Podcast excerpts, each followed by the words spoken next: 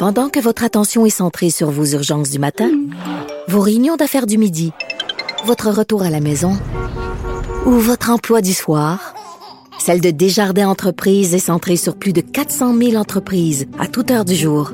Grâce à notre connaissance des secteurs d'activité et à notre accompagnement spécialisé, nous aidons les entrepreneurs à relever chaque défi pour qu'ils puissent rester centrés sur ce qui compte, le développement de leur entreprise.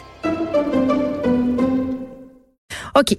Euh, parlons maintenant avec Rachel, qui est mère de quatre enfants et il y a un de ces enfants-là qui a été en contact au service de garde avec un jeune infecté par la COVID-19. Bonjour Rachel.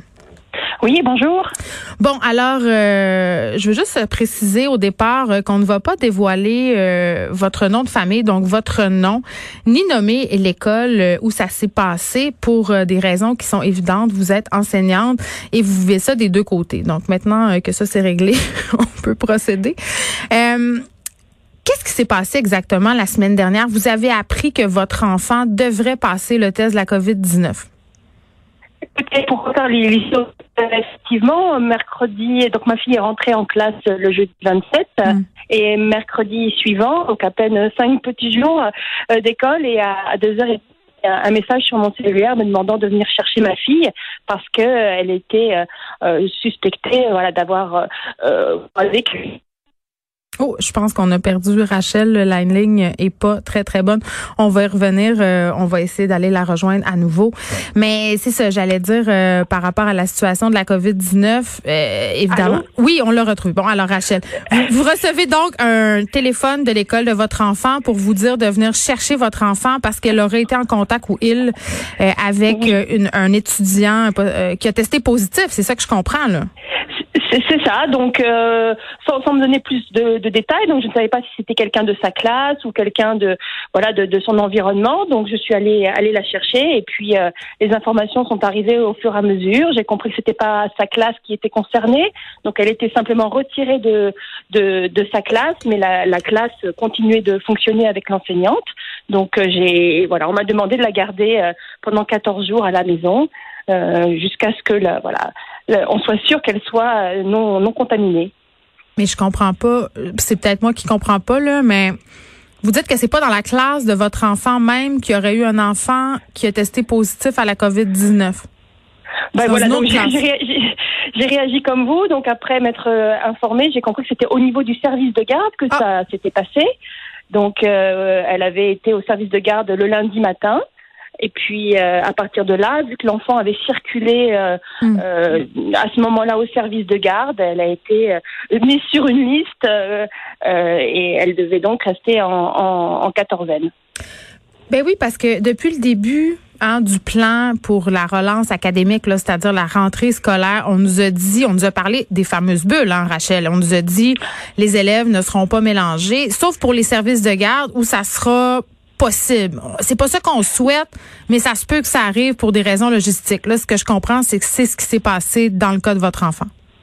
Voilà, c'est ça, c'est que le service de garde n'a pas n'a pas les moyens d'avoir euh, un éducateur qui corresponde à chaque bulle de classe, qui hmm. plus est à 7h30 du matin il va pas y avoir euh, je ne sais combien d'éducateurs pour chaque enfant qui correspond à chaque classe. Donc je comprends que à ce niveau-là, il y, ait, il y a un temps, on va dire, où, où les bulles sont complètement éclatées. Mm. Euh, et donc, euh, donc la, la, la, direction de la santé publique ne prend pas de risque. Elle demande une liste de présence.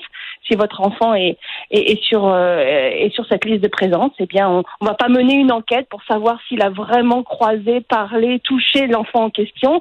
À partir de là, il y a un principe de précaution qui s'applique et, euh, et, et ce principe de précaution, je, ne le remets pas en cause, mais c'est tout ce qui, voilà, c'est tout ce qui se passe après que bah, peut-être on pourrait essayer d'améliorer pour que l'enfant euh, ne se sente pas un peu ostracisé et puis surtout euh, contraint de ne plus fréquenter sa classe qui continue de fonctionner. Ben oui, puis parlons de transparence. Vous, quand vous apprenez ça, vous communiquez, j'imagine, avec l'école. Comment ça se passe, les communications? Bon, c'est un petit peu difficile pour avoir la, la, la véritable information précise. Il faut, faut il faut demander. Hein. Les choses sont pas dites. Bon, je pense que c'est parce que c'est le début et je pense qu'il y a une communication qui doit être un petit peu plus, euh, euh, je dirais pas transparente parce que je comprends qu'on ne donne pas le nom de l'enfant, mais dire à, à quel niveau mhm. les choses se sont passées et puis euh, rassurer et surtout expliquer pourquoi même si le test est négatif, il faut continuer de garder l'enfant parce qu'il y a beaucoup de questions qui se posent. Ma fille encore ce matin comprenait comprenait pas pourquoi elle, ne pouvait pas aller à l'école alors qu'elle a fait son test, qu'il est négatif et que et qu'elle est en pleine forme. Donc c'est peut-être à ce niveau-là qu'il y a une communication qui pourrait être plus plus précise, plus rassurante et, et essayer un petit peu de, de, de rendre la, la frustration plus facile plus facile à vivre pour l'enfant. Mais est-ce qu'il y a d'autres enfants qui ont passé le test?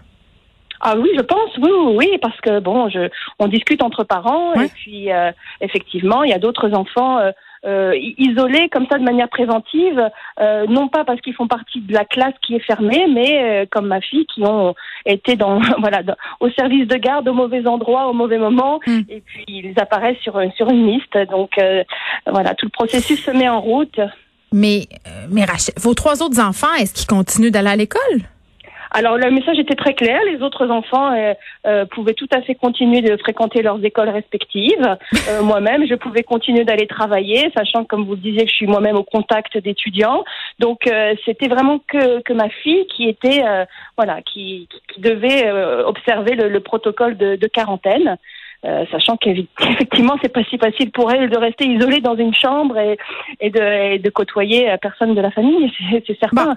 Mais voilà, c'est comme ça. Euh, on récapitule. Donc on a un enfant dans une école qui est testé positif à la COVID-19, qui a été en contact avec votre enfant au service de garde, donc n'ont pas eu vraiment de contact si direct que ça pendant une très longue période. Votre enfant teste négatif à la COVID-19, mais doit tout de même continuer à être en isolement pendant que ses petits amis continuent à aller en classe et vos autres enfants ainsi que vous-même pouvez vaquer à vos occupations comme si de rien n'était. Pas tellement logique, ça. Écoutez, voilà, on, on, on, essaye, on n'est pas médecin, on essaye de, voilà, de, docilement euh, appliquer, de faire notre devoir de citoyen et de pas remettre en cause tout le processus, mais on se pose des questions, on essaye de, hmm. effectivement, de réfléchir sur la notion de risque euh, euh, en, contrebalançant avec le, le, profit qui, voilà, le profit en, en l'occurrence de l'instruction de l'enfant qui qui est complètement euh, écarté, mis de côté, euh, sous prétexte d'un risque extrêmement minime. Mais encore une fois, je suis pas médecin et pas épidémiologiste, donc je ne vais pas dire que ce risque-là vaut la peine euh, de retirer un enfant de sa classe après six mois d'arrêt d'école. Je, je, je, suis perplexe et je, mm. je voilà, j'observe cela et, et j'imagine que si toute l'année se passe comme ça, les écoles vont se vider au fur et à mesure et, et ça va remettre les parents à la maison pour faire l'école. Non, mais vous êtes une mère, vous posez des questions et on peut le comprendre. Et là, votre fille, euh, pendant ce temps, pendant ce temps où elle ne fréquente pas l'école, qu'est-ce qui arrive avec sa scolarité? Est-ce qu'elle fait l'école en ligne? Qu'est-ce qui se passe? Donc il n'y a pas de, il y a, pas d'école en ligne qui se met en route à ce moment-là, mais je suis les devoirs. Euh, l'enseignante euh, euh, nous a, voilà, m'a expliqué comment comment les choses fonctionnaient. Donc je fais l'école à la maison comme je peux, en faisant au gré des, des humeurs et des envies de, de l'enfant. Mais mais ce qu'elle manque, c'est beaucoup plus que cela. C'est beaucoup plus que des contenus. C'est c'est toute la, voilà, toute, toute sa petite vie de d'écolière en, en, société, etc. Et, et je la sens très très triste de manquer ça euh, aussi aussi proche de la rentrée. C'est bon, c'est assez assez assez brutal comme comme choc et comme situation. Hmm. Globalement, euh, Rachel, est-ce que vous diriez que l'école de votre enfant, vous avez confiance euh, et qu'elle a bien géré cette situation-là? Ce que je constate, c'est que l'école ne fait qu'appliquer ce qu'on lui demande de faire. Après ça, si, hmm. si l'école jugent que ça va peut-être un petit peu loin, ils nous le diront pas et je, ne sais pas dans quelle mm. mesure ils, pourraient faire remonter au ministre une certaine forme d'esprit euh, critique qui consisterait à, à peut-être réajuster les choses, à proposer quelque chose pour ces enfants en quarantaine de manière concrète. Euh, euh c'est c'est peut-être le cas.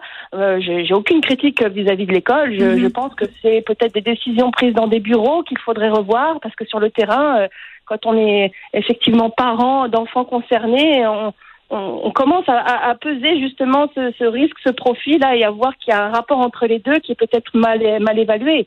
Donc euh, peut-être que là-dessus, il y aurait un questionnement à avoir, parce que je pense qu'on a beaucoup réfléchi en termes de fermeture globale d'écoles, et là on est prêt, j'imagine, les écoles se sentent prêtes à, remettre euh, les, enseignants en ligne ou autres, mais pour des enfants qui sont comme ça de manière ponctuelle, euh, très sporadiques retirés des écoles, ben, je pense que c'est une situation assez nouvelle et qu'il y a une, voilà, peut-être une réflexion à avoir pour mm. que les, les enfants souffrent le moins possible. Très bien. Merci Rachel pour votre témoignage. Rachel est cette mère de quatre enfants dont un a été en contact euh, au service de garde avec un jeune infecté par la COVID-19. Cet enfant-là se retrouve toujours en isolement. Et je veux juste euh, qu'on se rappelle ensemble, vous vous souvenez, avant la rentrée scolaire, une semaine avant d'aller à l'école, j'avais parlé avec quelqu'un de la santé publique par rapport à cette qui avait été faite euh, de faire preuve, en fait, de discernement. Tu sais, euh, les gens de la santé publique étaient sortis pour dire, là, les gens dans les écoles, les gens dans les services de garde, il va falloir un moment donné utiliser notre gros bon sens, c'est-à-dire, bien entendu, qu'on va pas retirer un enfant de l'école pour un nez qui coule, pour un enfant qui tousse deux, trois fois, mais euh, la vérité, puis elle l'a bien dit, Rachel, c'était intéressant de l'entendre. Elle a bien dit, euh, l'école fait ce qu'elle peut avec les informations qu'elle a, c'est-à-dire elle prend les décisions, elle, elle fait ce qu'on ce qu'on lui a dit de faire. Et là, le résultat, ben, c'est que sa fille à elle, elle est en isolement malgré euh, son test négatif à la COVID-19. Donc, on sait pas trop pourquoi elle est gardée à la maison. Tu sais, à un moment donné, moins de paperasserie, peut-être plus de jugeote, c'est peut-être ce qu'on aurait besoin hein, dans notre euh, système éducatif. Mais bon, tout le monde essaie de ramener dans le ramener dans le même sens. Et des situations comme ça, il va en avoir euh, quelques petites incongruités.